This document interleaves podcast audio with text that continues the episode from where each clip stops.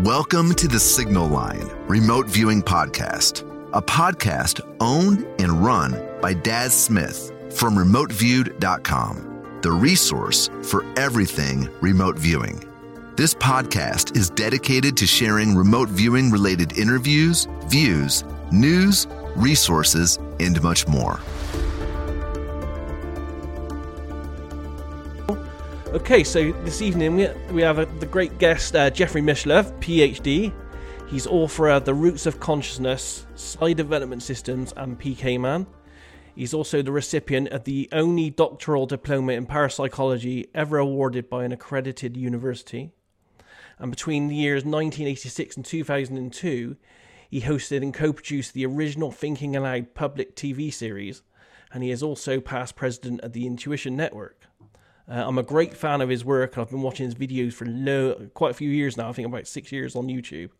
Uh, he has a great YouTube channel called New Thinking Allowed. Hundreds of video interviews on there. I know a lot of you here have seen a lot of those uh, already, um, but if you haven't, we'll put the link in the chat channel as well, and you can go and have a look at that there. So yeah, welcome Jeffrey, and thanks for agreeing to come along this evening and, and chat to all these interested people. Uh, it's a pleasure to be here, and uh, I'm not exactly sure what what the format is and, and what your backgrounds are. Maybe, Daz, I could ask you a, a couple of questions to, to help orient me uh, yes. as to uh, what what the expectations are and who, who, I'm uh, with, how experienced is the group, and uh, yep. and so on. I can give you a quick overview now. Most of us here are practicing remote viewers on one level or another uh, using a multitude of disciplines. Um, we also all connect through various platforms on the internet, including Facebook, YouTube, uh, Reddit, and Discord.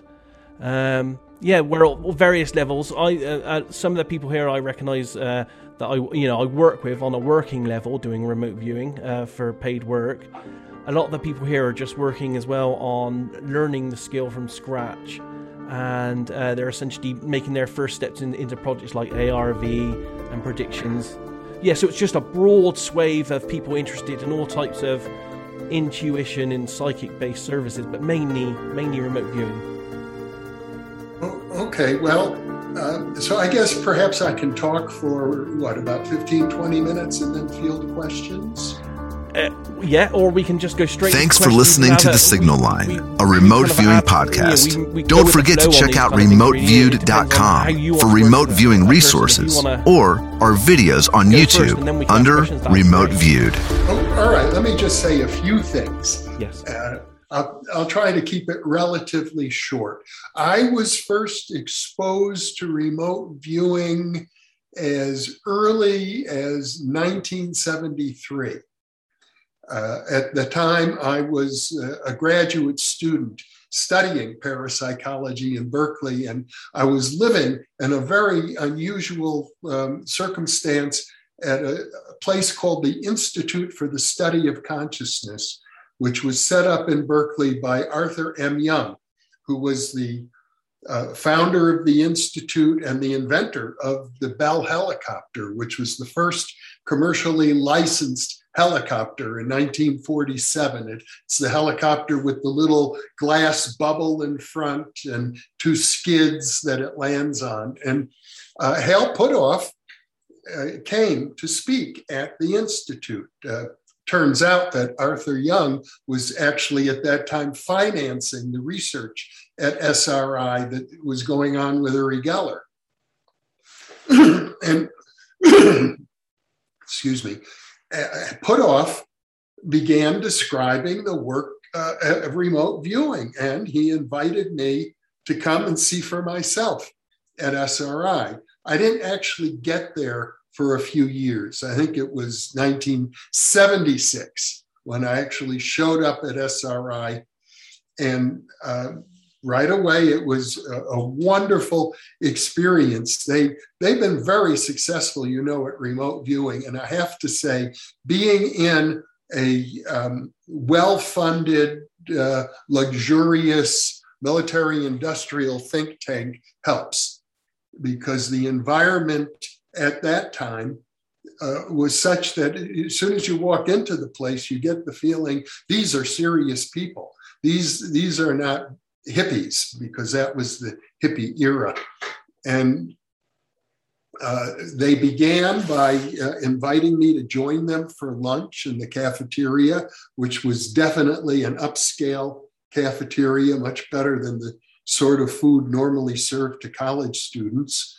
And afterwards, they took me up to their laboratory. They showed me their shielded room that um, with walls six inches thick, so no radio signals could penetrate inside the room, which, aside from the fact that it prevents cheating, I think creates a great environment for remote viewing because you don't have any subtle electromagnetic signals passing through your brain, as we all do most of the time if we're not in sort of a, a shielded environment. And I tend to think that just the electronic noise in the environment creates um,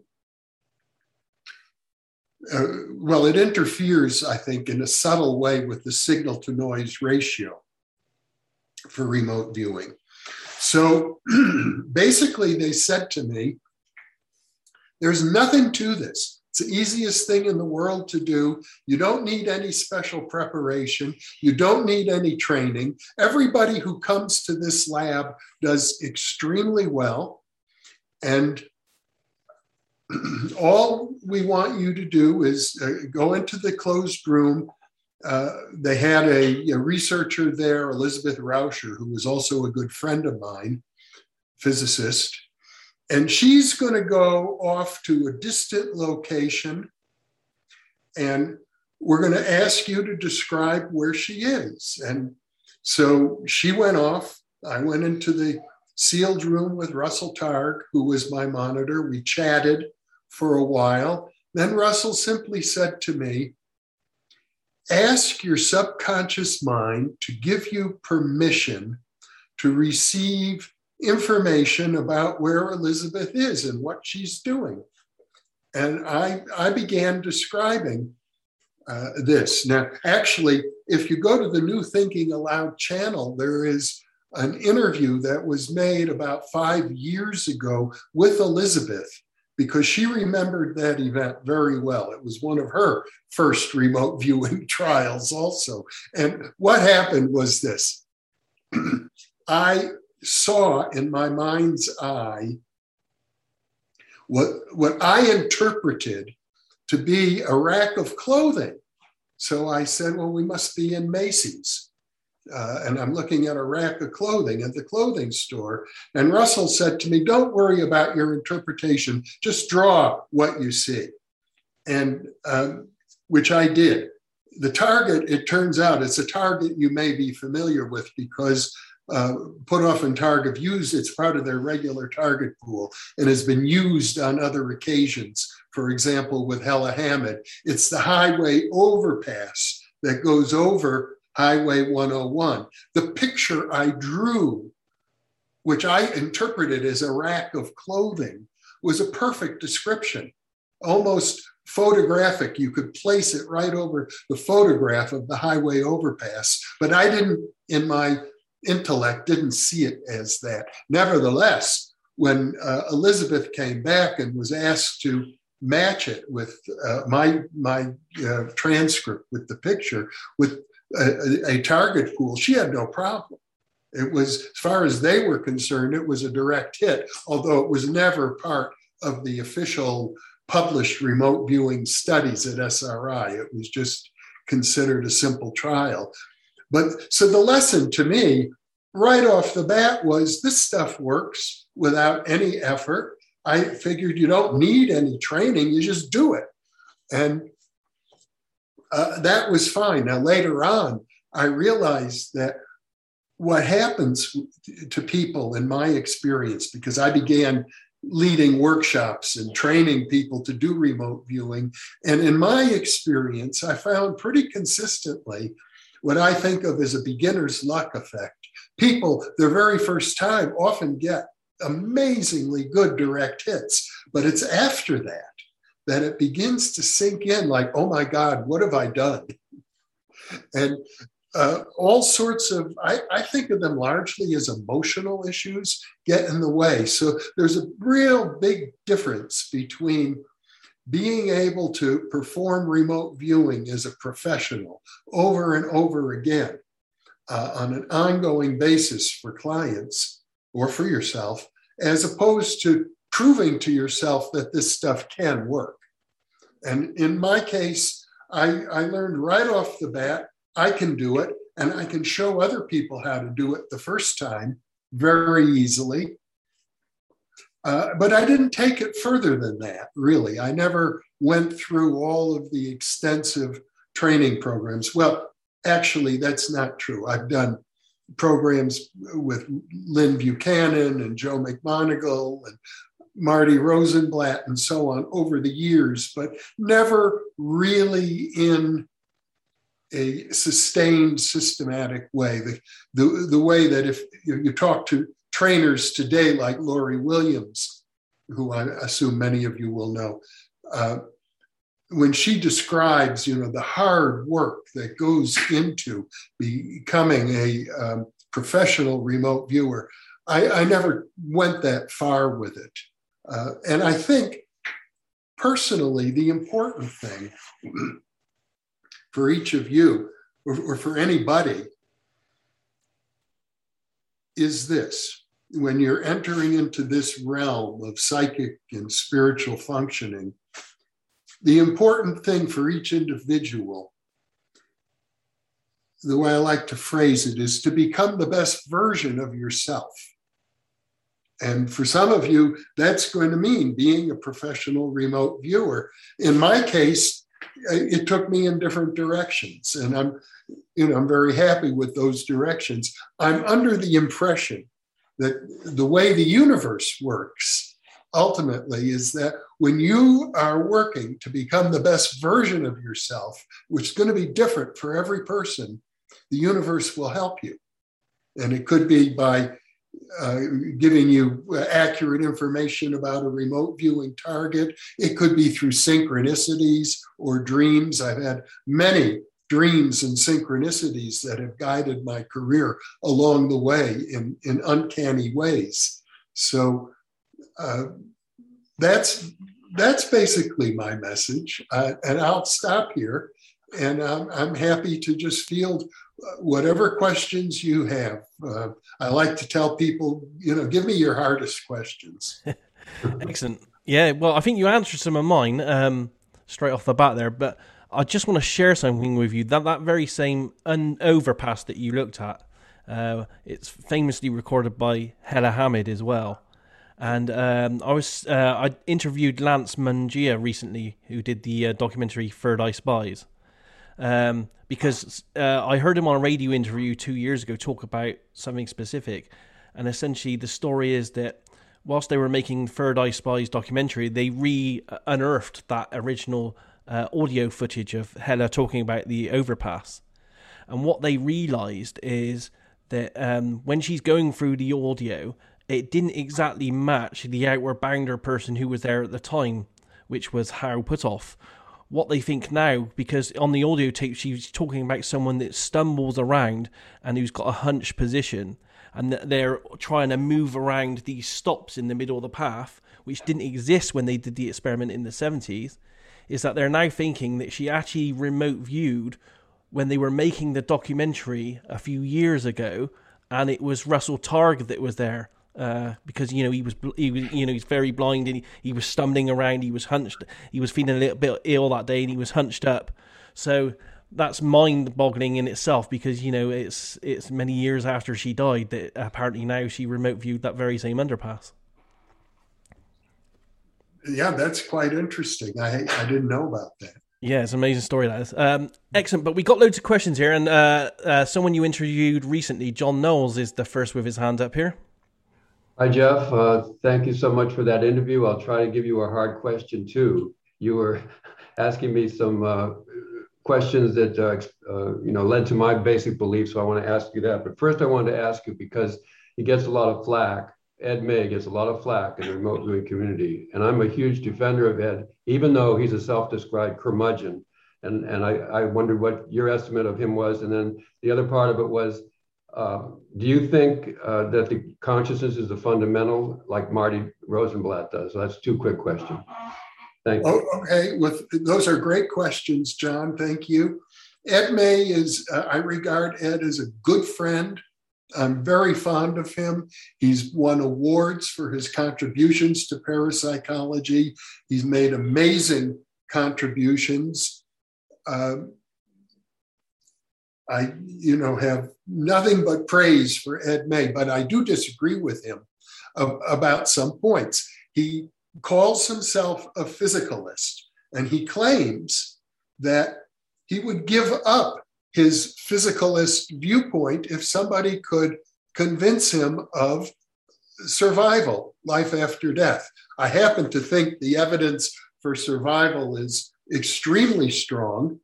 I think that Ed gives it short shrift, but I don't think that the evidence for survival is actually sufficient to overcome a physicalist or a materialist interpretation because you could go this route, which is, is um, was published, uh, I think, in the 1880s by a couple of physicists, Guthrie and Tait, Scottish physicists, as I recall, in which they argue from the point of view of 19th century physics that all you need is higher dimensions of space, more dimensions of space than three, which actually uh, is very normal in physics these days. If you look at the work in superstring theory, people routinely talk about 11 or, or 12 dimensions. So if you're willing to add extra dimensions to the uh, four dimensional space time manifold we normally think of um, in conventional space, then, then you can accommodate even life after death within a physicalist framework. Nevertheless, there are real problems with physicalism, uh, to my point of view, and materialism. Many people think of it as a philosophical dead end at, at this point in time. One of the problems simply is it doesn't account for consciousness adequately. And in fact, according to David Chalmers, uh, you have what they call the hard problem of consciousness, which is you just can't get there using dead matter as, as the basis for it. Nobody has come up with a satisfactory explanation as to how consciousness would magically move, emerge from little dead billiard ball type particles bouncing around, or, or even waves and, and fields. So, uh, people who hold to the physicalist point of view basically say, don't worry about that. Eventually, we'll get there. Uh, there's also a problem with dualism, uh, which many people uh, subscribe to, including some great neurologists like Sir John Eccles and Wilder Penfield. The problem with dualism is how do two metaphysical substances, mind and matter, that are completely distinct interact with each other? And Ed May has been very vocal about that. He says it's hard enough for a neutrino which is a physical particle, to interact with any other physical particle. A neutrino could pass right through the whole planet without any interactions at all. So, uh, considering that, how do you expect if mind is a completely separate intellectual entity, how could it interact with matter? So, I lean towards an idealistic metaphysics uh, metaphysical idealism for that reason. I think uh, logically, it uh, eliminates the hard problem. It eliminates the problem of how mind and matter interact with each other. It's consistent with the perennial philosophy that's been described by people like Huston Smith and Aldous Huxley that seems to be uh, what mystics in every era and culture uh, point towards and subscribe to. So I lean in that direction, but I have to admit, we don't have a final answer yet. And if it turns out that uh, materialism uh, is ultimately uh, the best explanation, we'll have to expand what we mean by time and space and consciousness, but uh, it could be done within a materialistic framework. My dissertation advisor when I was a graduate student at Berkeley was a philosopher named Michael Scriven, who was a materialist, as best I can tell, a, a pragmatic materialist. And he used to, very open to parapsychology. And he said that materialism is, it's like imperialism. Uh, it has an imperialistic hold on academia.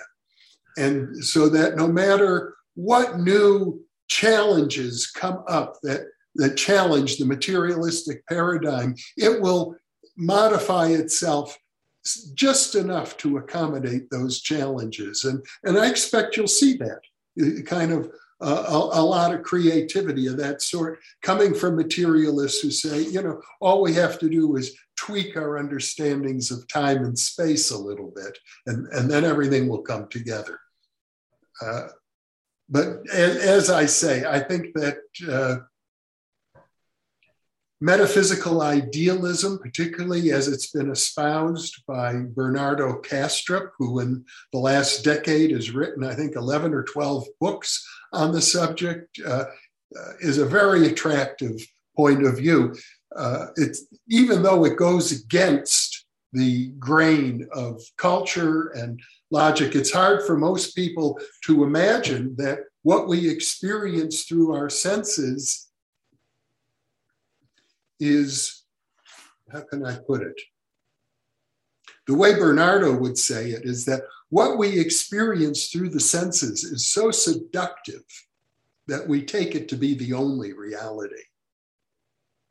It's not the only reality at all. And, and Bernardo would say it's very real. He doesn't deny, as an idealist, the existence of the external world. He simply will tell you what we think of as matter is actually all made out of what you could call mentality or mind stuff. Thanks for that very clear and detailed answer. We could talk about this for hours, I'm sure, but I will exit right now because it could go on for hours. Thank you, Jeff. Thanks, guys, and thanks, John, for the question. Uh, David, you had your hand up next. Hi, Jeff. Um, so, uh, you've explained a little bit in your opening words about why remote viewing has a bit of a special place in your heart. Um, but with New Thinking Allowed, you've interviewed people from a very broad range of, um, I suppose you could say, more subjective disciplines where there, there isn't the blinding and the scientific approach to say that you have an RV. So I wonder, what do you think we can learn as individuals trying to um, discern, you know, the the the aspects of existence which are outside of the immediate physical world? What can we learn from remote viewing that we can't learn from those perhaps more subjective modalities?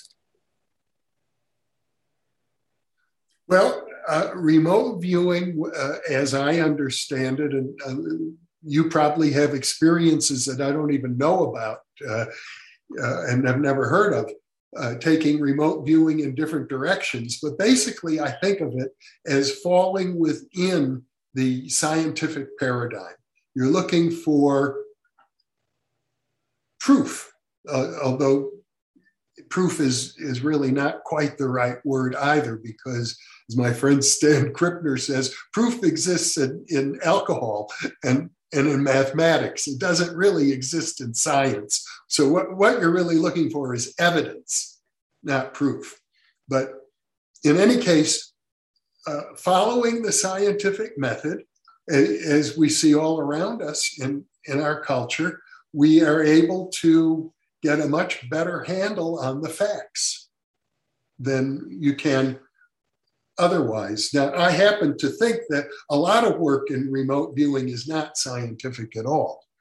I, you know, for example, interviewed several interviews, and I'm sure many of you know Angela Thompson Smith, one of the founders of the International Remote Viewing Association, has published a, book co published with Scott Jones, as I recall, on her remote viewing of maybe 20 or 30 different alien species. And I've also talked to her about her remote viewing in ancient Atlantis. And I don't regard that work as scientific. I regard it more in what you described as a uh, intuitive a- approach, Be- because it there's no possibility, at least in the current era, of getting empirical feedback.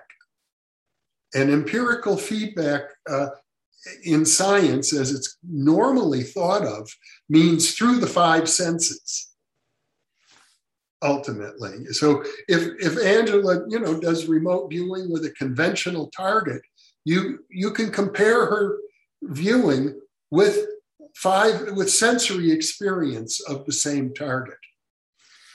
However, it actually gets much more complex because William James, the great founder of American psychology, a great contributor to psychical research, his final contribution was an essay in which he called radical empiricism. And by radical empiricism, what William James basically said is, is that um, the most direct experience that every person has is not through the senses. The most direct experience is our own consciousness. It's through our own consciousness that we then interpret what we experience through the senses. So it's even more direct than sensory experience. And therefore, the experiences that we have directly through our consciousness should be considered empirical and should not be thrown out and excluded from science. Uh, so that opens a big door. But then the problem is how do you distinguish, let's say, let's take Angela Smith's remote viewing of aliens as an example. How do you distinguish those remote viewings from what might otherwise simply be considered a question of creative fantasy? And, you know, conventional empirical methods allow you to do that. But if you want to view targets that are not amenable to verification using the five senses, then you've got to uh, engage yourself in what William James calls radical empiricism, which he believes should be incorporated into the scientific method. And he wrote about that 100 and over 110 years ago. The problem is 110 years later, we're still developing the tools to do that. So in Angela's case, she says, I place a high confidence on my remote viewings of alien entities and on um, personalities who lived in ancient Atlantis because I'm an experienced remote viewer and I have an appreciation for the way things feel when they register in my consciousness. And when I had the uh, remote viewing encounters with alien entities, it had a certain feeling to it that I attribute to reality. It's different than when I have a fantasy. And it's at that level there, which has to do with a, um, a faculty that in religious terms would be called discernment. Ultimately, um, I'm not a Christian myself, but uh, it comes up in the Christian literature. How do you tell a real prophet from a false prophet?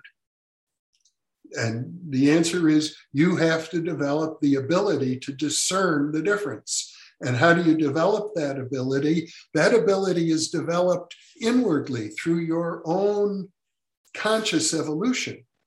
It's not an ability that uh, is easily trained, I suppose, or uh, that, that is amenable to the conventional scientific method. But this ability of discernment seems very, very important uh, in remote viewing work and in, in, and in life in general, frankly.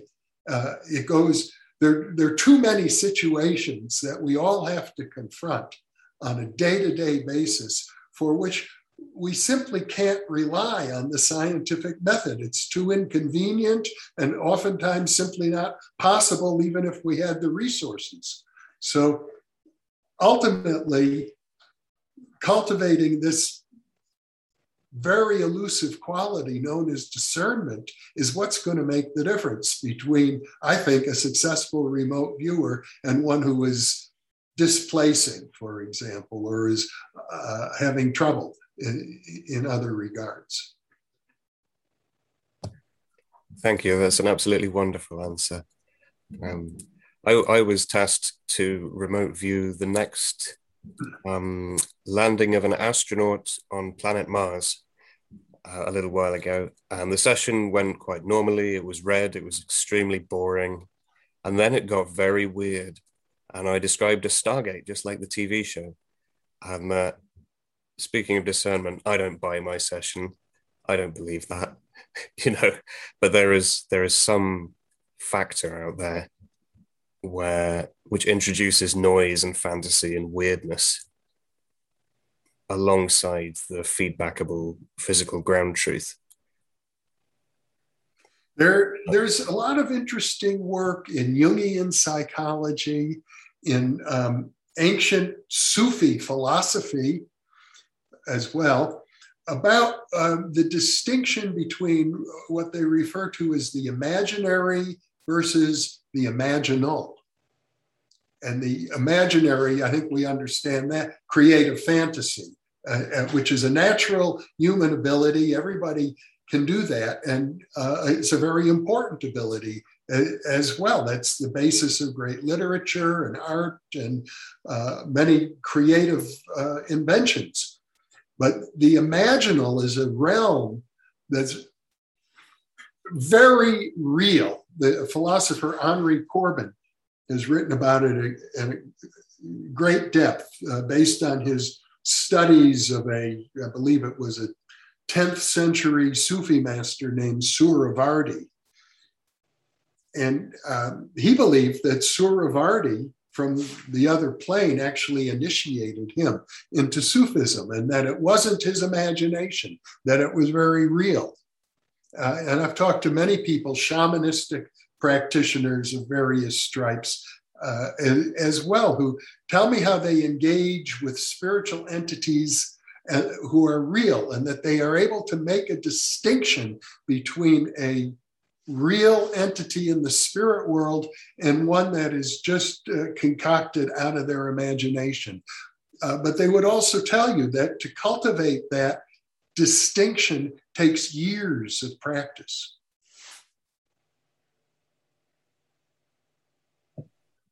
Well, thank you very much, Jeff. I'll, I'll let somebody else take a turn now. That was a wonderful answer. Yeah. Great uh, great question and answers there. Thanks for that, guys. Uh, Don, you had your hand up next. Okay. Uh, let's see. So I was watching uh, an interview you had with Ed May uh, last night, and uh, you said these words. You were talking about um, PSI mediated information. You're nodding your head. Actually, okay, good. The word is psi. It's not spelled out. It's, it's psi. yeah, it's but uh, to call it PSI implies that it's an acronym of some sort, which it is not. I always thought it was. Okay, so thank you. All right, so here we go. So these were the words you said to him. uh, it's fair to say then that if there is an interface interface between the nervous system and the psi mediated information, that interface may be receiving information from everywhere in space and time simultaneously.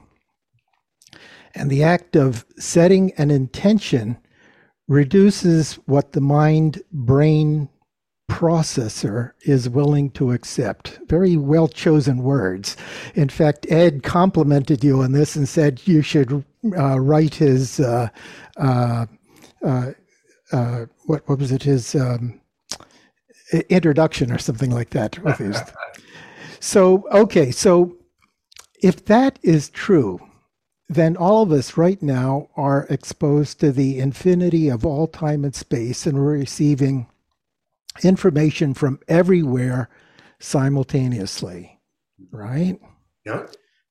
So, why don't we realize that?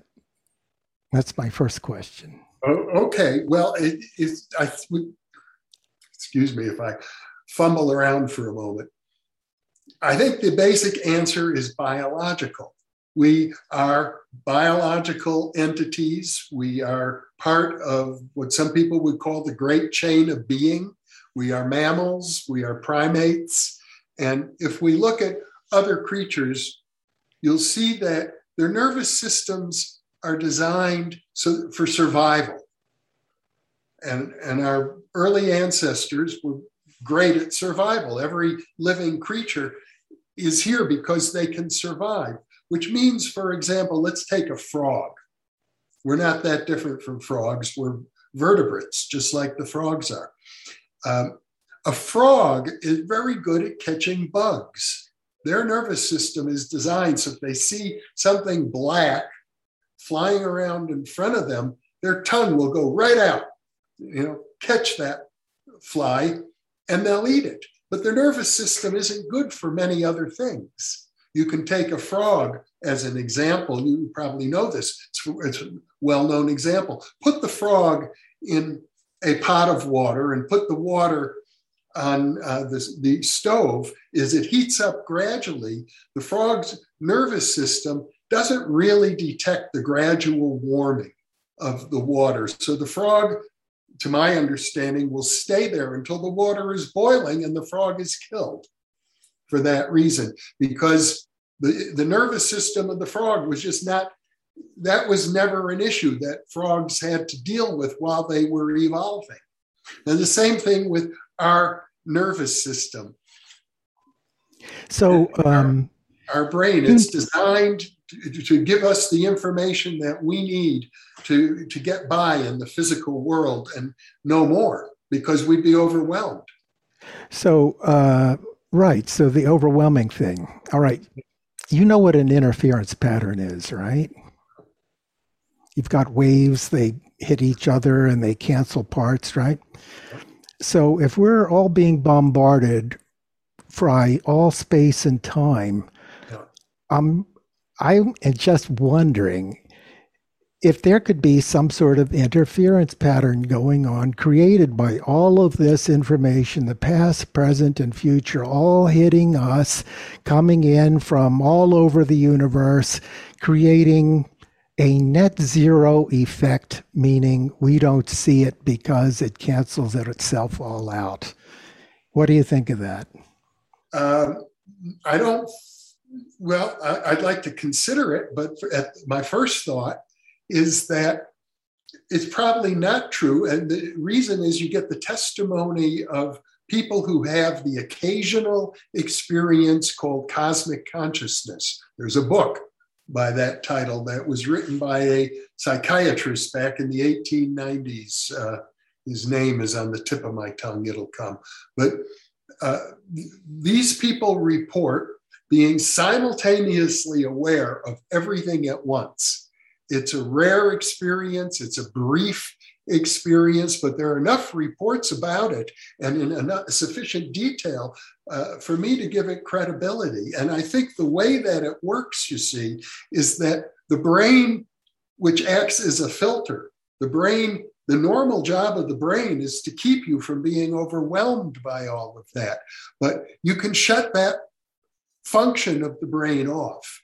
It's sometimes shut off through drugs. If you take psychedelic drugs, we now see it turns off areas of the brain rather than the researchers expected psychedelic drugs would enhance the um, functioning, the metabolic functioning of the brain, just the opposite. So, uh, what by by turning the brain off, consciousness itself can open up to this wider vista. People who have near death experiences also report uh, on occasion this experience of cosmic consciousness. So uh, I'm inclined to think that these uh, that we're just unaware of it, not that they cancel out. Okay, all right. But That's, I do uh, think there are interference patterns that if we could see reality as it truly is, as William Blake, the poet, wrote, uh, when the doors of perception are cleansed, we will see reality as it truly is, infinite. All right. Well, thank you very much. Thanks for that, guys. Uh, next up with their hand was Sasha. Hi there. Um, I want to follow up on what um, Don was saying about your interview with Ed May. Mm-hmm. Um, you were talking about the models uh, for this interface between, I guess, our conscious awareness and this information stream. And um, we were talking about it a little bit on Facebook. And I brought up this idea of the cocktail party effect. So if you're at a noisy party, there's a lot of noise, you're in a conversation with someone that you're engaged with, um, your brain will filter out all the noise from all the conversations going on around you so that you can pick up the conversation that the the speech from the person that you're attending to um, and hear them very clearly, even though the person right behind you might be at the same distance from you and you're not hearing anything uh, of what they're saying, unless they say your name. And all of a sudden, that information is processed, the meaning for it is processed because there might be a concatenation of syllables uh, from different conversations in the room that come up to make your name, but you don't hear that. That doesn't draw your attention. It's only when you hear someone who's saying your name and and it's not uh, an accidental um, putting together of those syllables. And so, th- what that implies is that your brain is constantly processing for meaning, even at the most basic level. And when um, words information stimuli that is that's relevant to you uh, come through that filtering process that that is processing for meaning um, then that's when okay that's brought to your conscious attention because it's marked as something that's relevant to you. Because it's not just your name it's also certain swear words words having to do with sex. Uh, there's a there's a whole category of things that will will kind of push through that filter.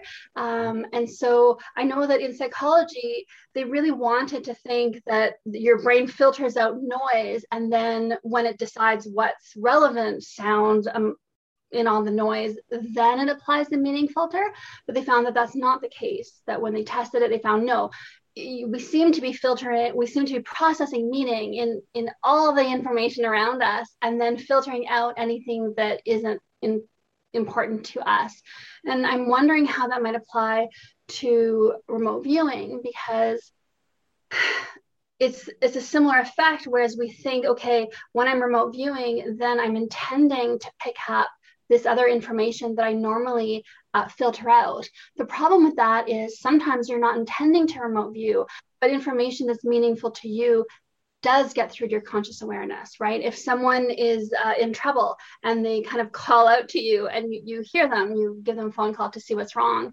Um, so that does suggest that we're constantly processing or monitoring that information stream for information that's urgently relevant to us, right? And so I think so I wanted kind of your thoughts on that on because the, that interview was five years ago. Has there been any progress in the last five years of, of researching that interface and, and trying to find not just this idea that there's an inhibitory response, but maybe that that that happens at a higher level that first we're having to process meaning in that information stream and then we're inhibiting everything that that isn't important to us right? So that we let through the the information about our loved one in crisis. Does that make well, sense? an interesting question. Uh, thank you for that. Uh, an exposition. Now you're referring to research that i'm not familiar with and i, I don't really have the time or energy to keep up with research and, and brain studies and uh, things like that. So, uh, you know, that what you're saying is new to me, but here's what it does suggest. The idea uh, is very interesting. Um, I have heard this because we have, uh, I've heard various estimates that the brain has somewhere between, let's say, a billion and a 100 billion neurons. And each neuron has as many as 10,000 axons and dendrites, all attached or uh, to other neurons. So this, it's an incredible network. And in fact, what that means is that there are more neural pathways in a single human brain than there are subatomic particles in the entire known physical universe. That, which you know suggests that possibly the brain is capable of doing what, what you're suggesting, scanning the entire universe for meaning. Uh, I doubt if most of us have that capacity, uh, but maybe theoretically it is possible. Uh, but the, the truth is, to my knowledge, the kind of studies that would be necessary to really get at this, and especially as regards remote viewing information, ha- have never been done. Uh, we're not even close to doing them. We don't have the, the resources have yet to be allocated. I look forward to the day when hundreds of colleges and universities across the world have departments of parapsychology that can do this kind of research, but that's probably well into the future. Yeah. Okay, thank you. Thanks, guys. Excellent questions again. Um, do you have anything else, Sasha, or should we move on to someone else? Uh, no, you can move on. Thank you. Excellent. Thanks on that. Uh, Niam, you're up next then. Hey, Jeff. Uh, thanks for uh, coming out to do this. Um, one of my favorite interviews or interviewees that you've talked to is Stanley Krippner. Um, you know, the dream studies, and, and in particular, you did the talk about skepticism and like scoffing, kind of like the, the the, the differences that that come about with that. I just wanted to uh, hear your thoughts on, you know, how do you see that affecting this? Like you've been in this field for a while, you know, do you think that whole conundrum has held us back and kind of tying into that last comment you made on the last question into the future um, you know how do you see that uh, affecting the consciousness studies in general?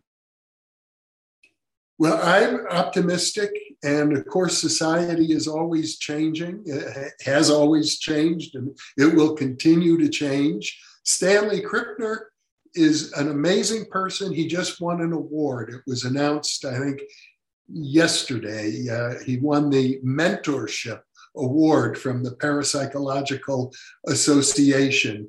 And, he was extremely helpful to me. He inspired me to go into the field when I first heard him speak back in 1970. And uh, he continues to constantly offer encouragement and help to, I think, probably hundreds, if not thousands of people today. Um, with regard to the uh, possibility of um, future studies in, in the field and overcoming the, the skepticism that holds things back. And, and the skeptics have been very ruthless and, and vicious about trying to uh, thwart research in, in the field. I had skeptics who tried to uh, pressure the University of California to withdraw my doctoral diploma in parapsychology after it had already been awarded. Uh, so I know firsthand the kind of uh, underhanded things they're willing to do. Nevertheless, I think that they serve an important social function, uh, skepticism of this sort, and that is that it, if society were all of a sudden, if we were to wake up tomorrow morning and discover, oh, everybody is telepathic, it would create, I suspect, enormous chaos. It has to happen gradually in order for it to be integrated into human culture. And um, it's not happening fast enough to suit me. But I, then again, I'm not the final judge of things. And I do think that eventually the skepticism is going to be worn down because the evidence isn't going away. And you can argue till the cows come home that this is impossible. It must be all uh, sloppy thinking or fraud. But when the evidence keeps uh, reaffirming itself over and over and over and over again, eventually the skepticism uh, cannot be sustained, even though, you know, over the short run, it can be. Just like Donald Trump these days has got more than 50% of the Republican Party convinced that uh, he lost the uh, last presidential election uh, because of, of cheating, even though he wasn't able to sustain that argument in court. He lost 60 court cases, but his followers will still believe him. And uh, I, the same is true with the people who believe the skeptics who say it doesn't matter what evidence they claim because it's impossible and so they must be wrong. Um, nevertheless, uh, I think it's very significant that, for example, in the year 2018, three years ago, the flagship journal of the American Psychological Association, which is typically uh, an organization hostile to parapsychology, published a very important landmark article by Etzel Cardeña, who at the time was the editor of the Journal of Parapsychology, reviewing the history of the field, covering meta analyses uh, that included over 1,400 different experiments showing that they were well conducted, that uh, even as the rigor of the experimental methodology increased, the results uh, didn't drop off. And, and, that the results are statistically overwhelming, astronomically significant when it comes to statistics. The, the skeptics responded basically by saying it doesn't matter how good the evidence is, we still won't believe it. But, you know, that's an argument that any sophomore philosophy student can see through. Thank, thank you. Yeah, I'm, I, am i I'm in a similar opinion that you know the evidence just keeps piling up. So it's just uh, it's just uh, you know keep pushing forward basically my expectation is that it's going to take time and uh, one thing we don't know is how much time the human race has because we're sort of on the precipice of all kinds of uh, potential ways that, that we now have to uh, exterminate ourselves but if the human race does survive in another it could be 50 it could be a few hundred or a few thousand years, sooner or later, the pendulum will change and uh, people who are engaged in remote viewing and parapsychology like yourselves will not be at the fringes of culture, you'll be at the center. Thank you. Thanks for those ones, guys. Uh, up next is, oh, I can't read the name there in, in its entirety, but I'll go with Erica. Yeah, thank you. It is Erica. It's my previous Zoom name for some different, very serious meeting. Uh, thank you very much for the comparison about the frog and uh, how possibly our um, sensations are also limited, probably due to evolution. I mean, I love that comparison and um, explained in very simple words, uh, pretty complex thing. My question to you would be from all the experiences and knowledge you have, how much do you think actually there's nurture? And how much do you think there's nature component in all of this? What if we had a small, young human being, let's say a child, and we wanted, and we would want to develop the capabilities instead of just killing them off, which kind of naturally happens once the kid starts to go to the uh, kindergarten and then to the school and so forth. So, how much do you think there's nurture? How much there's nature? And if you might have maybe some examples from real life, um, for example, like in um, Shaolin, like in China, I think it was in China, Shaolin monks, they've been specifically trained from age six. So, I mean, they're developing their slightly different abilities. But what is your take on that? Thank you. Uh, excellent question once again. And I used to think nature nurture is probably 50 50. Uh, these days, I'm much more inclined to uh, the nurture side. And the reason is because of some interviews I've done recently with Kenneth Pelletier, who's an old friend of mine, a person who has been involved in parapsychology a long time, but he's one of the pioneers in the field of, it's now called integrative medicine. It used to be called mind body medicine and the like. But the topic we talked about is called epigenetics. It's a new field, it's maybe 20 years old.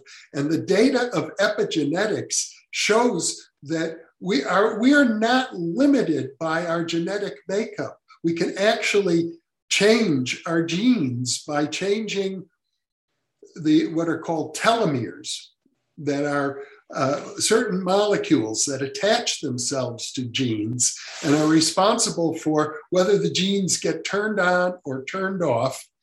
And uh, it now appears, based on all of this research in epigenetics, that what we used to think of as a scientific heresy called Lamarckian genetics is actually true.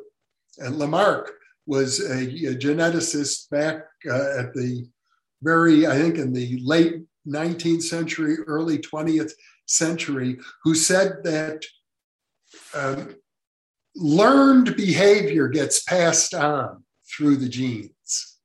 Now, that now appears to be the case. That, uh, which is why it's so important for each and every person to, as I say, become the best version of yourself, because that's what you can pass on.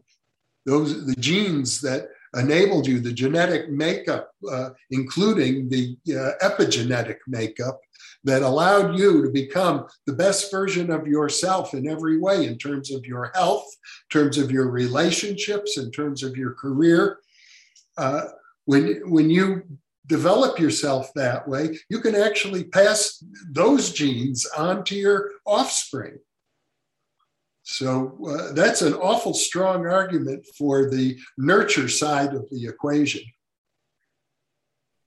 Thank you. I was expecting you would mention epigenetics. So, yeah, that's pretty exciting, I think. Thank you. Thanks, guys, on that one. And next up was Deborah. Hi, Jeffrey. Um, I've watched a lot of your shows and I really like what you're doing. Um, I'm thinking of the shows that I watched with Adam Crabtree and how he talks about hypnagogia. And, you know, he actually works in Toronto where I live. I'm trying to get in contact with him, but you know, he talks about this worm that he has had this relationship with. And I had this moth come up on my Facebook feed when I was learning about this. So I thought that was kind of interesting. And uh, so I want to get in touch with him. But what I'm wondering is how hypnagogia relates to the, say, imaginal versus the signal from RV. Like, how do you see that fitting in? Uh, yeah, hypnagogia is a wonderful word. It has to do with uh, the state of consciousness that we all experience very briefly as we're falling asleep. It's sort of half awake, half asleep, and you're getting dream-like imagery, but you're still somewhat conscious, mm. almost like lucid dreaming. And, and I think it's uh, a very important state of consciousness. Adam Crabtree describes it beautifully in his uh, book, Hypnagogia. And uh, I did an interview not long ago with Gary Lachman, who is a historian of esoteric traditions. And he looked at, uh, for example, Emanuel Swedenborg, an interesting person, a great scientist and engineer who wrote volumes about his communications with entities in the spirit world. And according to Adam Crabtree, it's because he had the rare ability to enter that hypnagogic state and to stay in it, yeah. which is something that can be cultivated. Now, it's even then, it's hard to distinguish between fantasy and the imaginal realities that exist. And, and not only is it hard to distinguish, but it's be- probably because that realm, the realm of mind stuff, or some people might call it, let's say, the astral plane, is it doesn't operate by the same rules as the physical plane operates. It's much more flexible. And uh, we have all sorts of, of creative capabilities, like um, in the Tibetan tradition, you can conjure up what they call a tulpa. It's, it's a creature you could say, hmm. created out of imagination, but then it takes on an autonomous, independent yeah. existence of, of, its own. So, what, what I'm saying is the boundaries between what we call the imaginal and what we call the imaginary, it's not as if there's a hard and fast boundary between them. But in, in any case, entering into the hypnagogic state which is, I think, something that remote viewers are actually doing, although there's, there's so many subtleties to these states of consciousness, whether you call it hypnagogia or guided meditation or relaxation, or as Carl Jung called it, creative visualization. Uh, we don't have yet a, an adequate map of all of these states of consciousness and what they're capable of doing. We're like the people who lived in the um, early 1400s who had just the vaguest understanding that there were worlds out there uh, past the Atlantic uh, Ocean, that there are other continents that have yet to be explored. Wow, that's wonderful. And um, you know, I actually think John Vivanco describes seeing a tulpa in one of his RV sessions, guarding the site and not letting him in. And um, um, thank you so much for that. Uh, because I just, um, I, I guess it's a matter of discernment then too, to, dis, to distinguish between a hypnagogic entity and something that's real.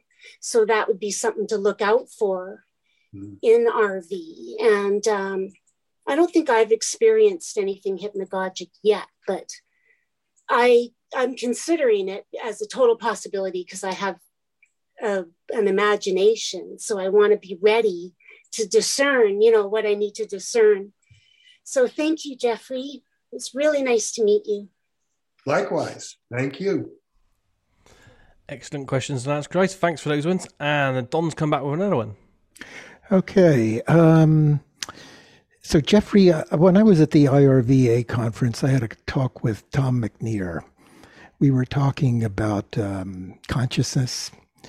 And uh, I told him that I believed, you know, through my experience, what I perceived through remote viewing and through other experiences, that, you know, everything seemed to have consciousness. And I think that fits under the panpsychism um, description. You know, there's consciousness in the walls and the tables and everything, really.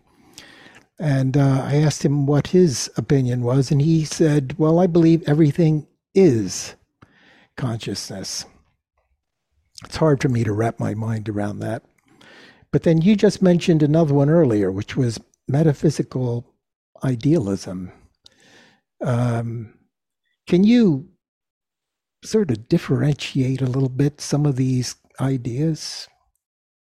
I'll, I'll try. I'm not an expert, but uh, panpsychism is a major philosophical uh, viewpoint, and it does differ from metaphysical idealism uh, in some subtle ways.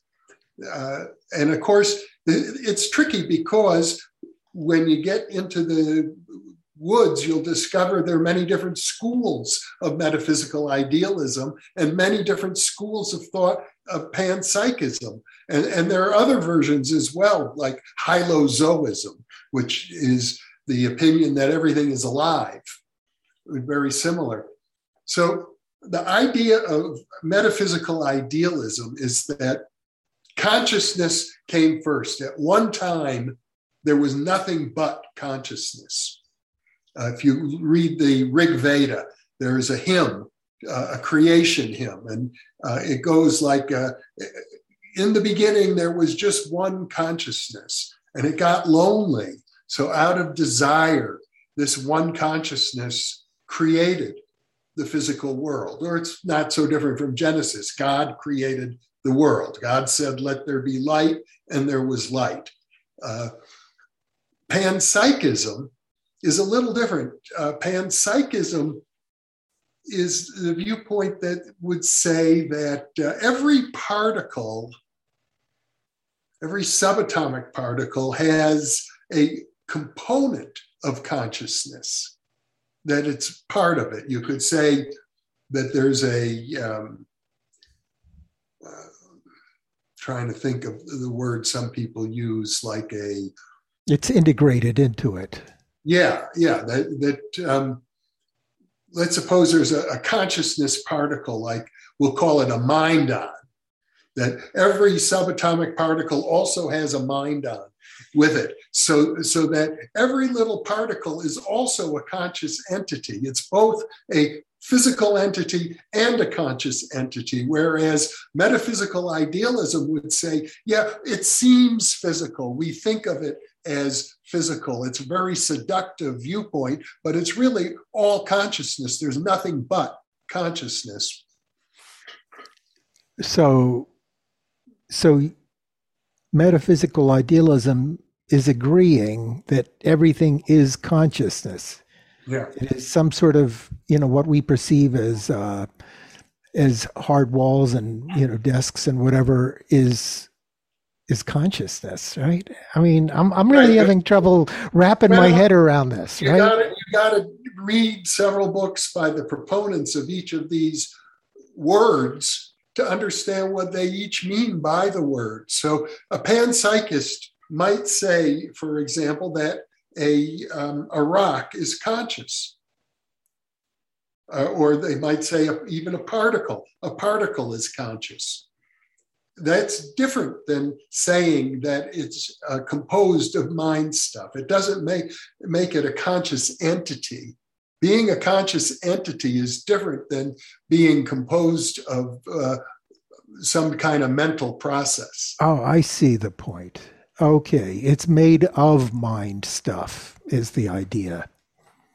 And, okay. and only mind stuff. That there's nothing else but mind stuff. Whereas a panpsychist might say, yeah, the physical world is real. It's really physical, uh, but it also has a component. Uh, but you know, when you talk to panpsychists, their their view is is actually much more subtle than that. And um, I did. Christian De Quincey is a panpsychist who I've interviewed. Uh, Philip Goff is a panpsychist whom I've interviewed. And if, if you get into the details of their philosophy, it's very different than the metaphysical idealism of Bernardo Kastrup. So that, the so the idea here is panpsychists, including myself, believe that there is a physical thing and a mental thing, and somehow they come together. Whereas the metaphysical idealist, it's all consciousness to begin with. Nothing has to come together since it already is one thing already. Yeah, that I you know that's my shorthand way of saying it, but I have a feeling that if you were to repeat that to anybody else, they would start arguing. okay. All right. Well, that's answered my basic uh, question. Thank you very much. Okay. Thanks, guys. Uh, John Knowles is back again. Yeah, maybe to, to take a little break from all this philosophy and raise something that's rather delicate, but um, I really, you know, uh, esteem you, Jeff, and everything you do. And there's this issue of this Jason Jorjani that came up. Hmm. Uh, so I don't know if you want to talk about that, but just briefly, Jorjani was invited to the APP conference. Uh, I met him. Um, he was there. I don't know if he gave a talk or not. Um, and there's some rather controversial aspects of Jason Jorjani. So I'd like maybe Jeff, you could just explain that and where you come down on that, because I know people have not invited him back, and there's certain reasons they have for that. If you don't mind, if you don't want to talk he, about he was it. invited to the applied precognition. Is that what you're saying? Yes, and he was there in 2017 or 16, I forget which. Oh, I recommended him. Okay. And my my I, he must have been there a year that I wasn't because I don't remember him being there. I I do remember recommending him at the time.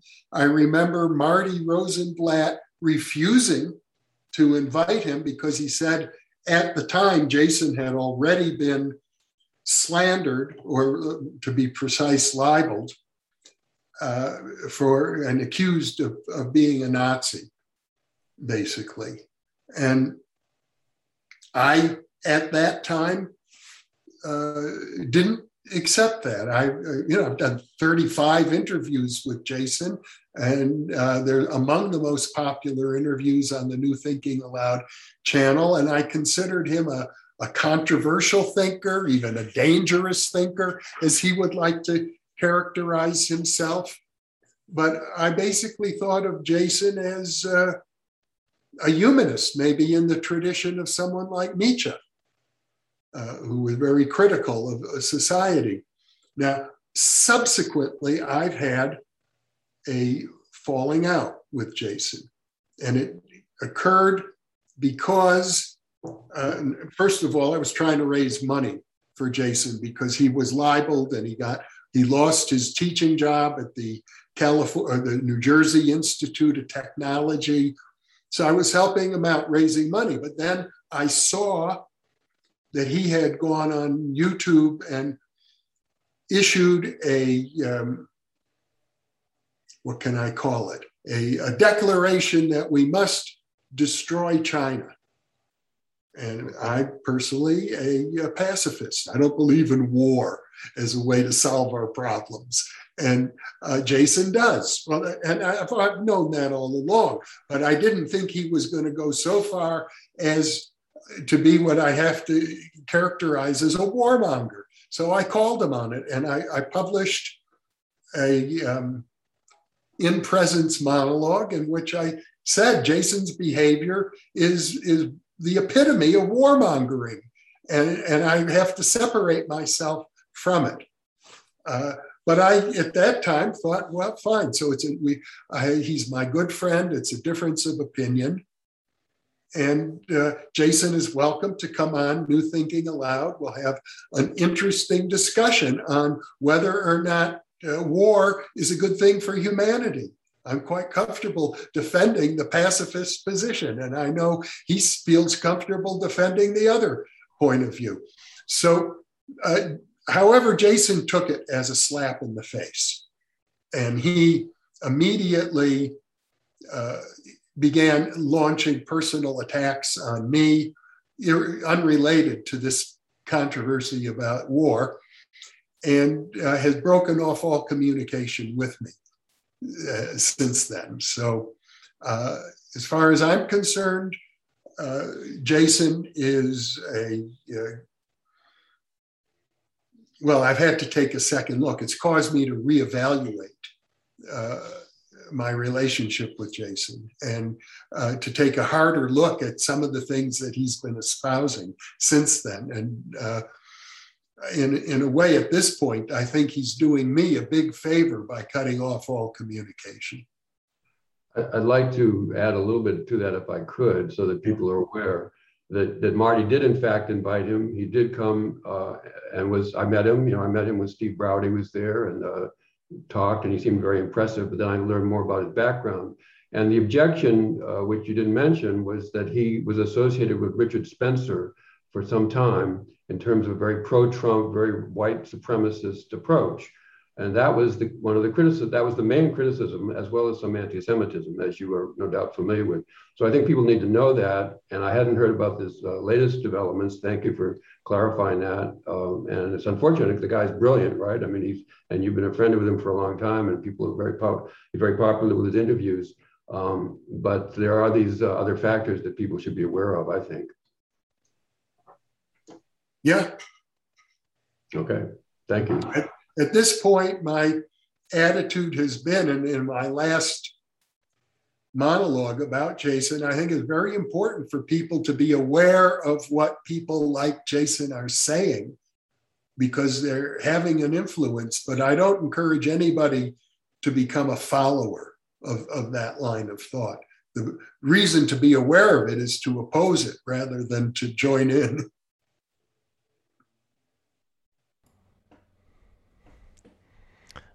Excellent questions, guys. Uh, I'm going to ask you one of mine at the moment, if that's right, Jeffrey. Um, I read your book um, about uh, Ted Owens, the P- the PK man.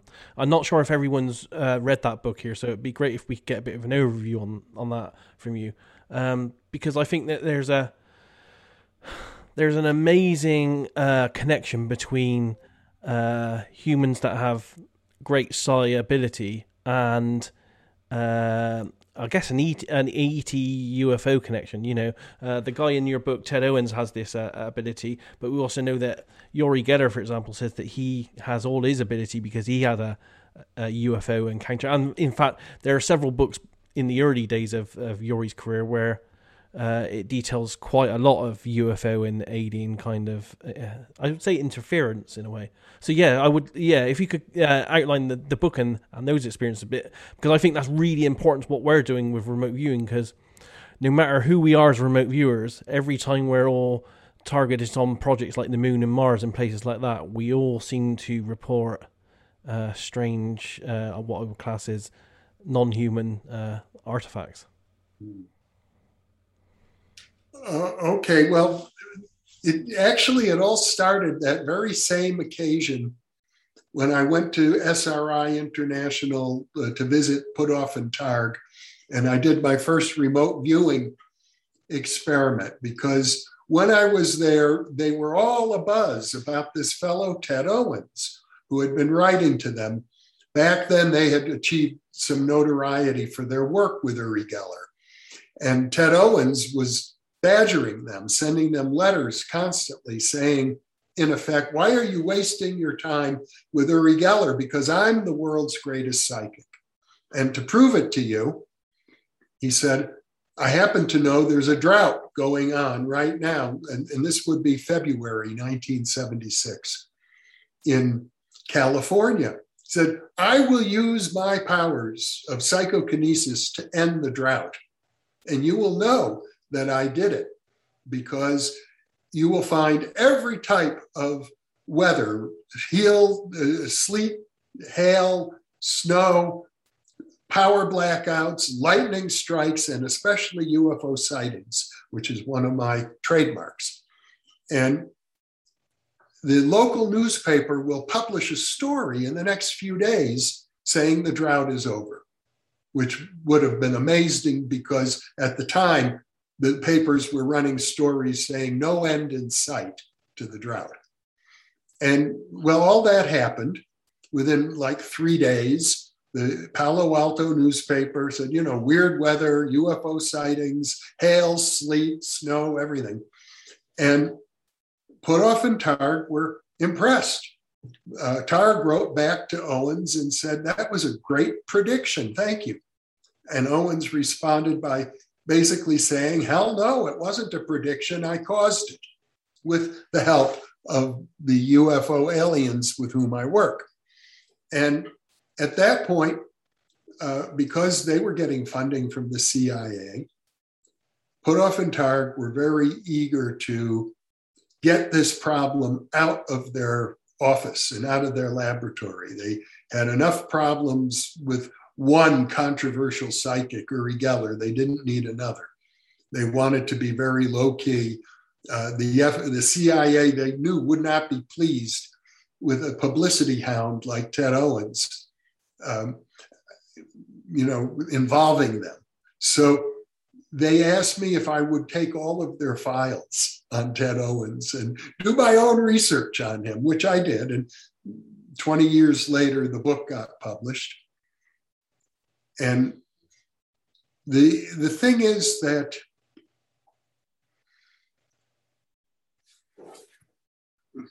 how can I put it? I'm still not sure after decades of looking into this what the heck was going on. It, probably something that defies our, our normal human language. Was he using just precognition? Was it psychokinesis? And to what extent were aliens involved? I good reason to think that it's some combination of all of that. And uh, I did, you know, extensive research with Ted Owens until he died in 1987. And it wasn't until 1999 that the book got published. And, and the reason is because uh, for a long time, publishers wouldn't believe that it was a nonfiction book. Actually, Scott Rogo and I wrote the first draft of the manuscript back in about 1979. And the first publisher we showed it to rejected it because he said, This is a lousy work of fiction. They, they just couldn't see it as nonfiction. Um, it's very bizarre and very hard for people to digest for that reason. And on top of that, there is a frightening aspect to the phenomenon because Ted Owens was this larger than life figure who would, would like to brag about what he could do. And when, you know, people don't like braggarts. So he would brag, I, the great PK man, I can do this and I can do that. And then people would say, Oh, you're a liar. And he would then say, Well, I guess I'll have to teach you a lesson. And uh, the lessons were often very uncomfortable. People died sometimes. So um, for all of those reasons, it was very hard for people to approach that material. It still is, even today. Uh, I don't know if you want to go into it in greater depth than that, but uh, the book is still available. Uh, there are probably five or six interviews on the New Thinking Allowed channel uh, if you wanted to dig into it further. Thanks for that. No, I think it's a uh, a very interesting topic, as I said, because I don't know hardly any remote viewers that don't encounter in some form or another these non-humans, and uh, it looks like they are in control of some kind of physical stroke non-physical craft. And I think where I think to be honest, yeah, over the last few years, because of the revelations of uh, uh, you know the New York uh, New York Times articles and the Tic Tac Nimitz revelations, and you know the experiences of UFOs going back decades or even hundreds of years now that tally with psychic experiences. I think it's be, it's bringing a new a new era. I think, especially for for ufology. Ufology used to be laughed at as a subject, and and remote viewing used to be more prominent and more uh, accepted. I think the tables over the last year or so have reversed, and remote viewing's less accepted now, and ufology is more accepted. Um, but I do think that you know, as ufology becomes more accepted with these revelations, and I know there are more on the way, that uh, psychic will be and psi will be dragged with it because you know the allegations are that the craft are you know controlled by psychic means. You know, when there's interactions between non-humans and, and humans, that always seems to be of a psychic nature as well. And it's just it's just really interesting for me that the the top psi people, you know, like like Ted Baker and Uri, you know, that seem to have some kind of really strong powers, uh, also have these really strong ET connections. Have you experienced any other other people, for example, that have had really strong ET connections? I mean, you know, we know some like uh, uh, Ingo has very strong ET connections, for example. Uh, well, another good example um, would be the people of the Scole Group who are now they've relocated to Spain, but they, in the context of uh, spiritualist uh, mediumship, tell me they've encountered ETs, ETs who have materialized uh, physically right there in their seances.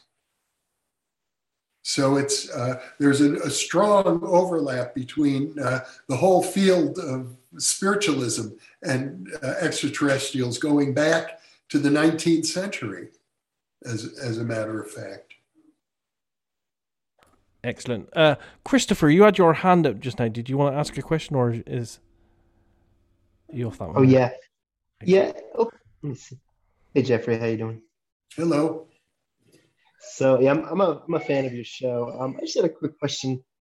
I guess I know you've interviewed so many people. Um, um, and I, I apologize if you got this question before, but is there anyone that really you spoke to that really just kind of kind of maybe opened up your eyes in a different way or kind of inspired you kind of a big way in your life well yes i usually when people ask me that question which is a question i get a lot i say jean houston uh, she was a very big influence on my life, especially as I was first starting out in the field back in the 1970s. I, I regard her work as being first rate. She's still active. She's in her 80s now, and she's still offering workshops and, and training. And uh, she's always been a huge inspiration to me.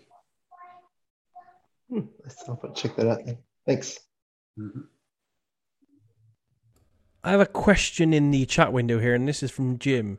He says, I've seen some uh, accounts that researchers who studied Uri Geller often experience hitchhiker effects, where paranormal occurrences happened in their home, e.g., uh, poltergeists or discarnate voices and visions. Have you happened across any research or views on paranormal experiences having a contagion like effect? Well, back in the day when Uri Geller was uh, in the public spotlight and doing many public appearances, there was a phenomenon in the parapsychology literature that they were called mini Gellers.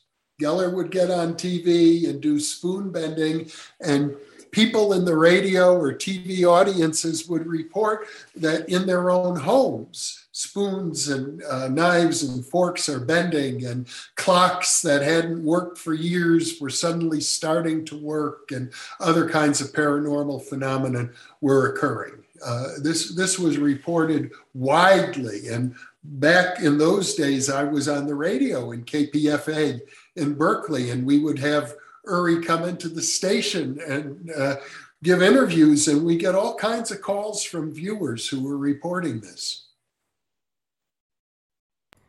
which suggests that whatever Uri was doing is a capacity that's latent within humanity. And sometimes just a simple demonstration on his part was enough to release it. Yeah, yeah, I remember uh, that happening in the UK quite a lot as well when he was on, on TV shows. It was always reported the next day in in all the local papers. You know, this clock was started, this watch bent, and, and so on. Yeah. Excellent. We have a question from Pablo up next.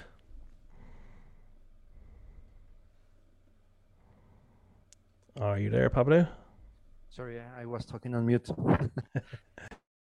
Just quick question here. I think I've asked this in other in other calls, but probably it's not remote viewing, but it's more ESP related or PK related. But there have been many accounts, including Uri Geller. Uh, I have an unofficial account regarding Ingo but people doing, you know, what Ted Serios was doing, you know, using mind and projecting uh, images into film. H- have you heard anything about it, or, or have you had any personal account of that? Um, I have heard of other people doing it, but um, nothing much recently. Now that now that you mention it. Uh, all, all, I can say is, you know, there there have been occasional reports. I do recall now that you mentioned it. My friend Jim Hickman did an experiment with Uri using uh, film and Cur- Kirlian photography, where Uri uh, concentrated on having a um, like a bolt of lightning come out of his fingertips, and they actually captured that using uh, Kirlian photography process or what they called at the time high voltage photography. But um, No, I don't know of any case comparable to that of Ted Serios. He seems to be in a category all of his own. Thank you very much for sharing that. Excellent, guys. I have a question here from Eric in the chat. He says, uh, You mentioned that when you were originally learning remote viewing, you were taken to a shielded room to reduce the potential for EM interference. I wonder if you have any, thoughts or are aware of any promising research that shows how technology uh, can be used to en- enhance psychic functioning. It's a very good question. Uh, there have been, I'm sure you people are all aware of the uh, uh work of James Spottiswoode uh, with the uh, local sidereal time. That, that would be one example, although, as I recall, Spottiswoode is lately not so enthusiastic. He's always been wondering if the original report of uh, 13 hours and 30 minutes local sidereal time might be uh, an artifact. I'm inclined to think, though, that if it's not an artifact, it would be very similar to the reports of working in a shield, shielded room, because the thinking at the time was that 13 hours and 30 minutes local sidereal time is when the center of the galaxy is on the opposite side of the Earth from uh, where the viewer is. So perhaps the Earth itself is shielding the viewers from any interference that might be coming from positronic emissions at the center of the galaxy. There was also some very interesting research. I interviewed Charlie Tart about it. He did this study back in the 1960s where he was attempting to replicate some work originally done by Andrija Puharich using a Faraday cage which is another form of electronic shielding. And the research is very technical, very complex. It has to do with the particular ways in which you ground the Faraday cage. It might even involve certain pulsing of the Faraday cage.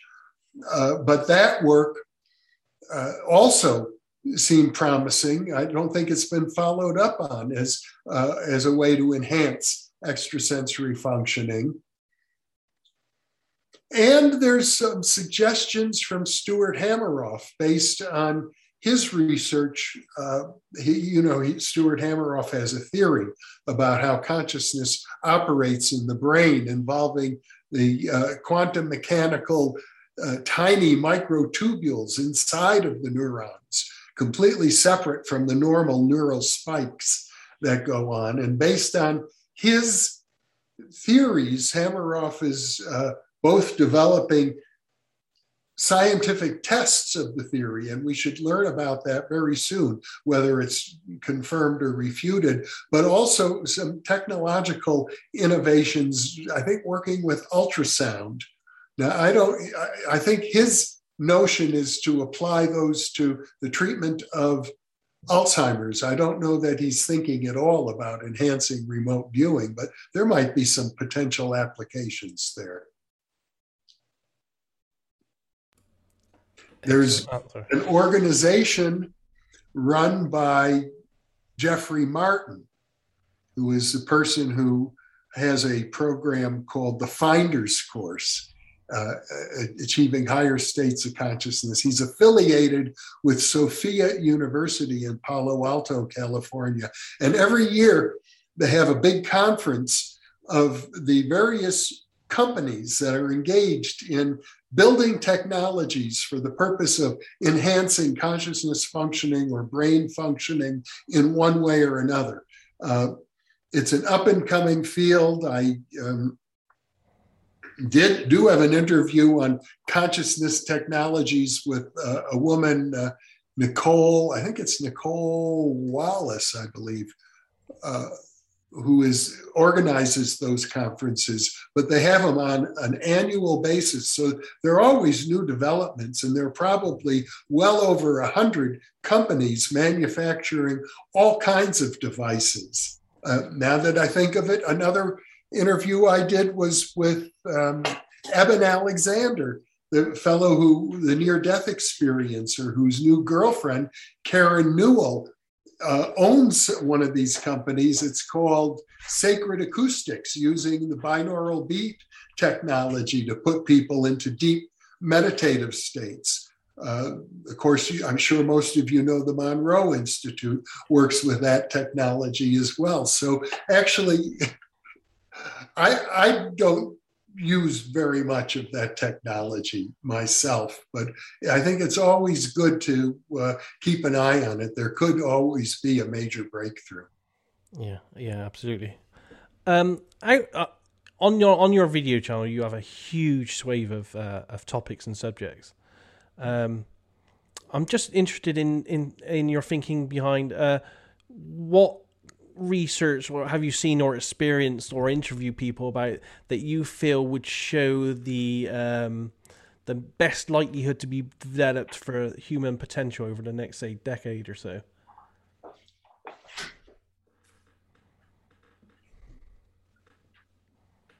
Well, you know, I'm actually very fond of the work that uh, Jon Knowles and uh, Deborah have done in their new book on associative remote viewing and using remote viewing for financial forecasting. I, I think it's very exciting.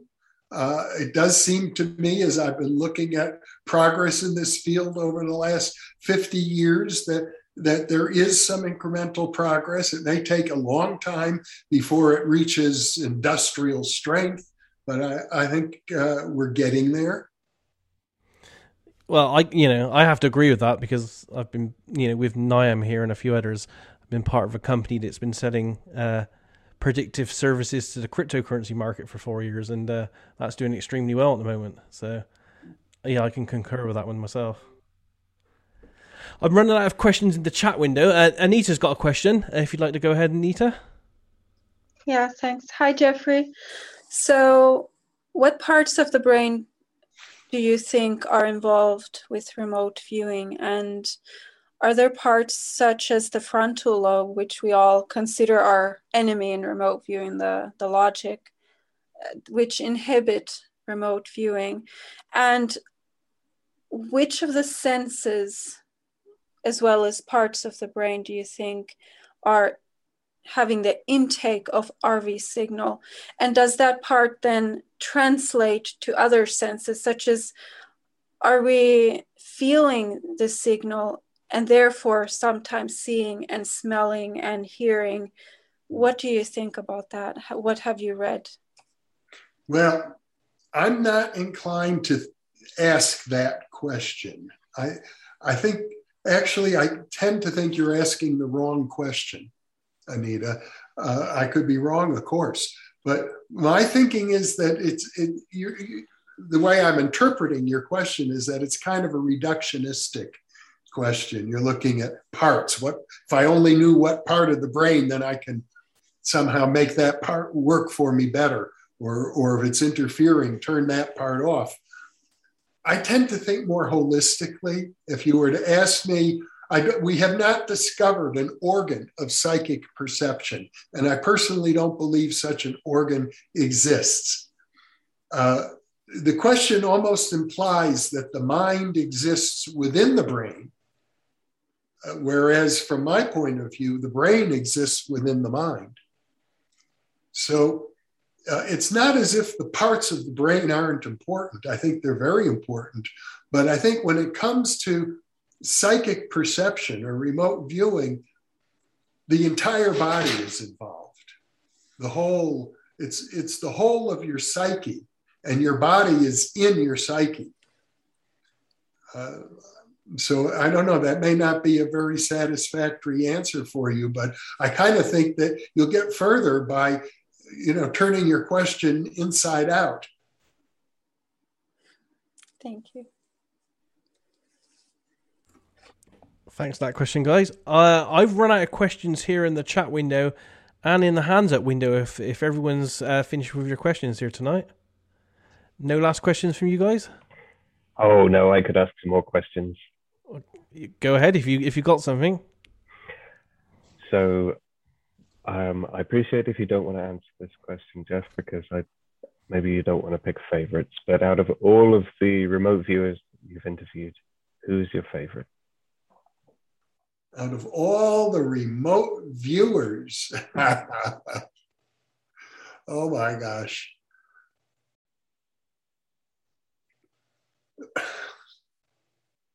That's that is a hard question to answer because everybody is so unique and everybody has wonderful stories and I've experienced with personally with remote viewers 100% accuracy uh, on detailed complex targets. So uh, I think it's a, a capability that uh, is, is you know surrounds us. It's it's all over. It's just largely unrecognized in our culture.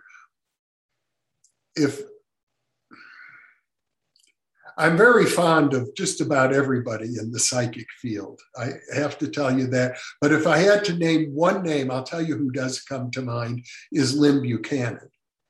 And uh, I know people have their uh, critique of Lyn, but uh, he's, I think he's turned 80 recently. He's been around uh, from pretty close to the beginning of the field. He has a very big heart. Uh, he's the person who trained Lori Williams, who's a great trainer, as far as I can tell, and a great remote viewer. Uh, so I have, uh, personally, I have a lot of positive feelings uh, for Lyn. But I could say, uh, you, you know, usually when I do interviews, you got to appreciate that it's a very intimate, loving experience. And uh, I, I, try to approach each interview with an open heart. Uh, and so whoever, whoever I'm with at the moment is usually the best. That leads very nicely onto my next two questions. Uh, the first of which is how do you choose your guests? How, how do I choose the guests? Yeah. Well, there are many different ways. Uh, some of them come to me through their publicity agents. Uh, some of them I reach out and discover because I've uh, that they've written a book or an article that I think is interesting. Many of them are old friends whom I've known for decades. Uh, sometimes people reach out to me, people I've never heard of. Uh, James Tunney, who has become a regular guest on the program, sent me his books. And I, I read them and liked them and invited him to come to Albuquerque. So uh, there isn't any one way. And the next question, I think you answered beautifully already, which was what makes you such a good interviewer? So no need to answer that one. I noticed John and Sasha have their hands up. So. Oh, before I go, I would like to take the only opportunity I will ever get in my life to say thank you for being with us, Jeff. It's been wonderful. well done. well, let me, you know what? I'll answer the question you didn't really uh, think you needed to ask How, because there is a story behind it now that I think about it.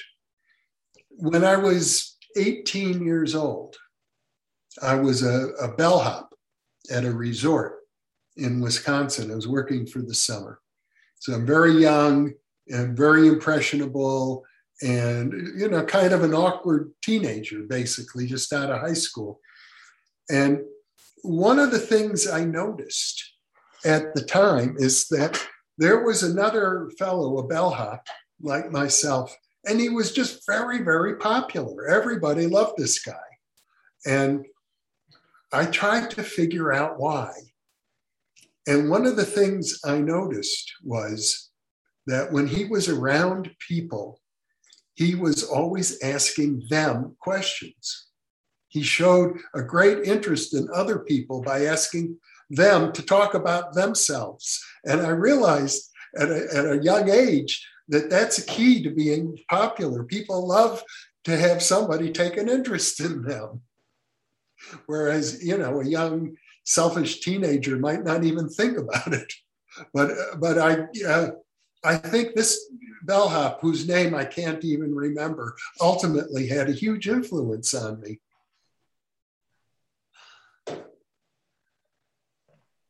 So uh, you know, learning to be a good listener is is uh, a great skill, and being willing to show a genuine interest in other people is an enormous skill that will take you very far in life.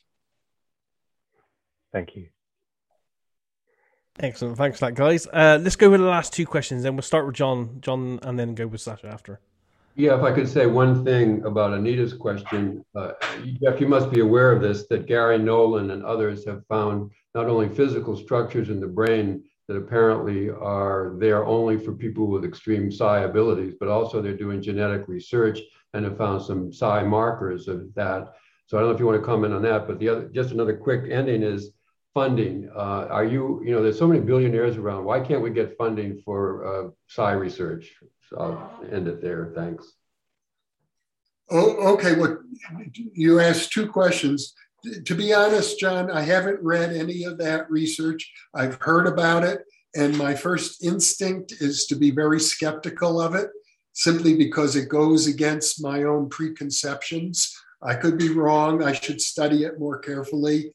Um, I'm, but as I say, I I don't think that uh, that it's likely to pan out. Uh, I I could be very wrong about it. And the second question was about funding, and my attitude has been not to apply for funding. I, I have in my life, I have received over a million dollars mm-hmm. in funding.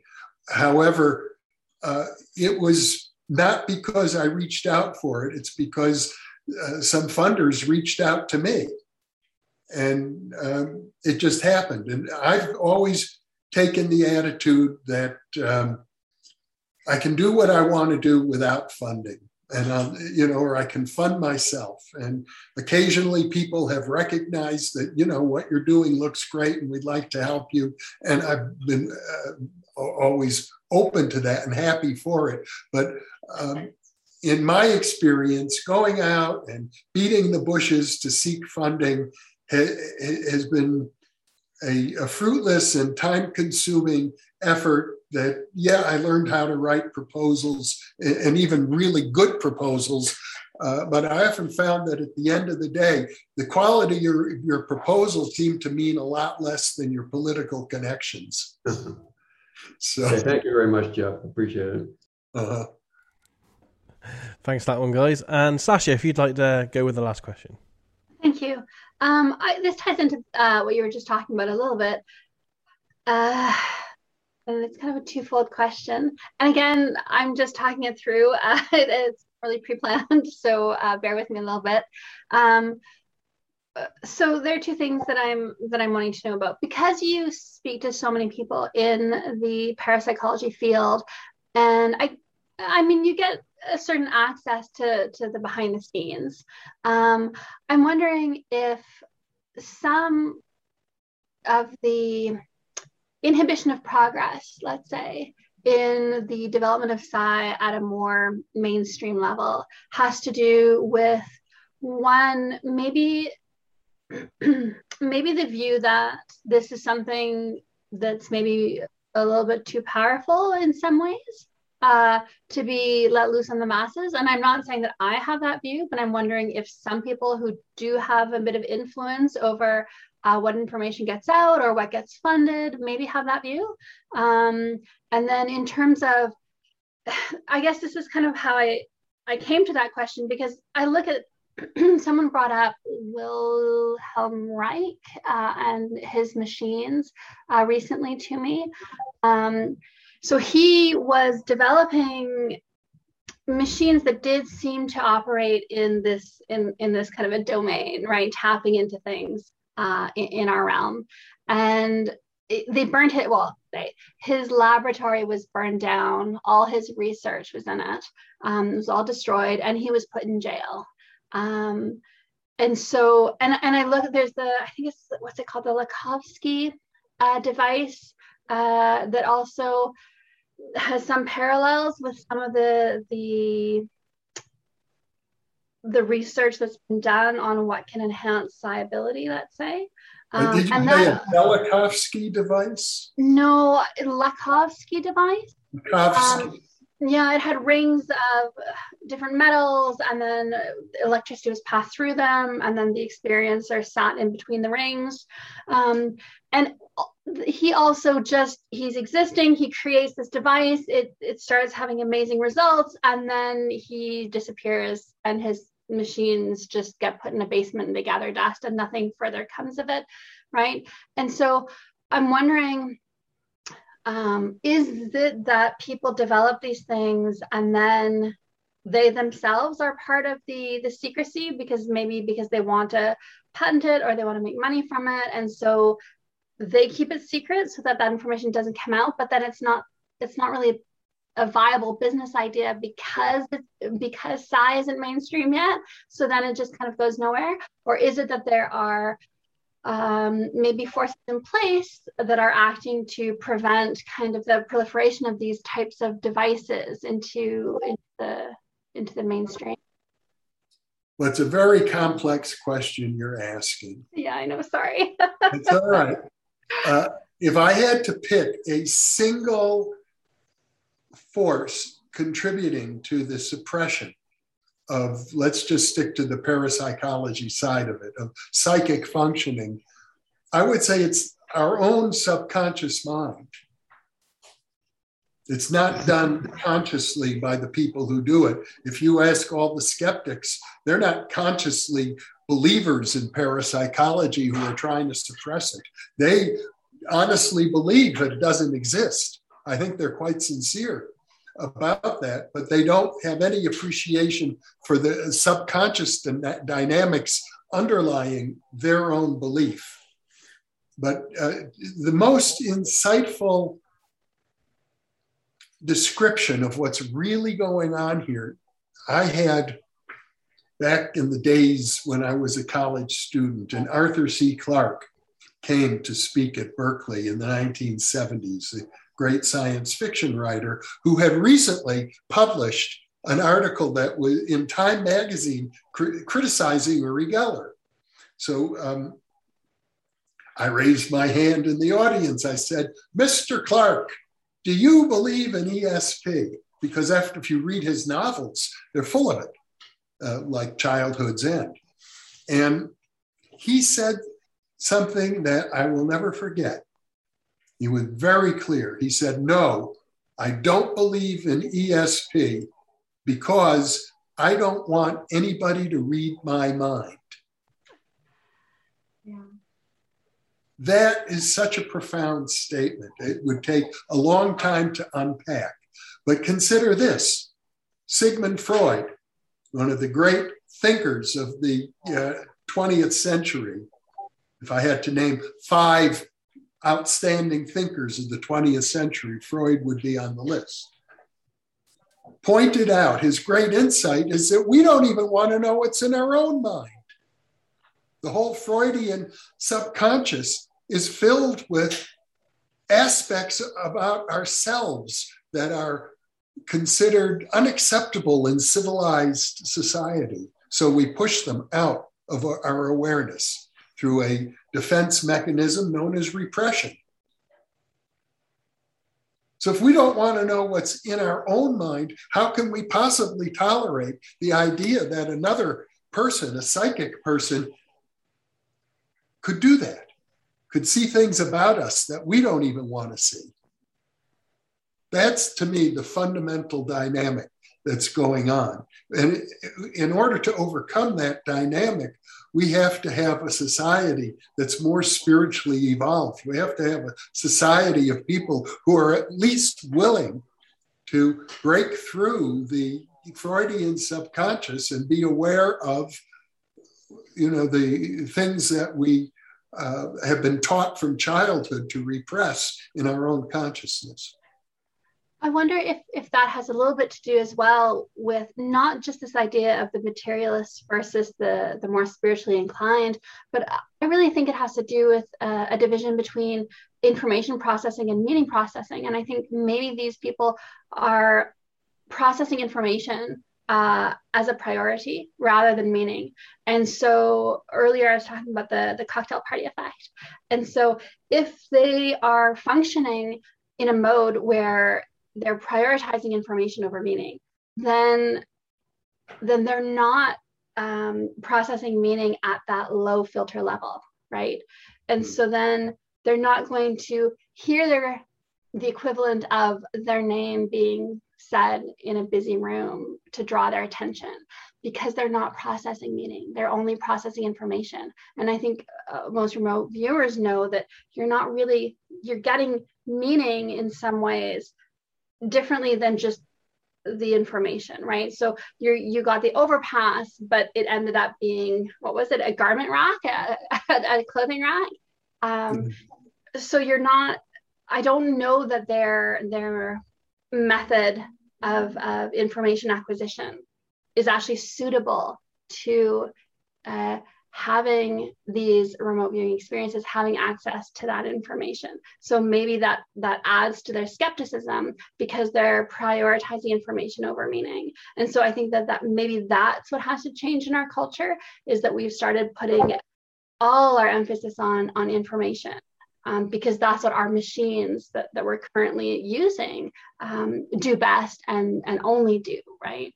And so i think maybe that's a an easier shift to bring about in society would be to shift people from information to meaning. I think it'll be a lot harder to shift people from materialist reductionism to spirituality. So it might be an avenue of, I guess, I guess worth investigating to see if we can kind of push things uh, a little bit more in that sense, maybe. I don't know. that's a very good point. Uh, it would make a great doctoral dissertation to, to look into that if you're a um, psychologist. Uh, I think it'd be a wonderful topic.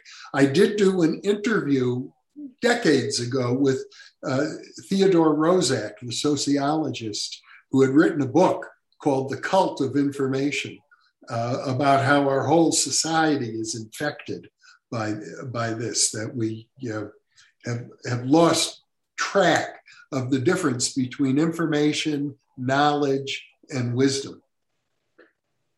Yeah. Yeah.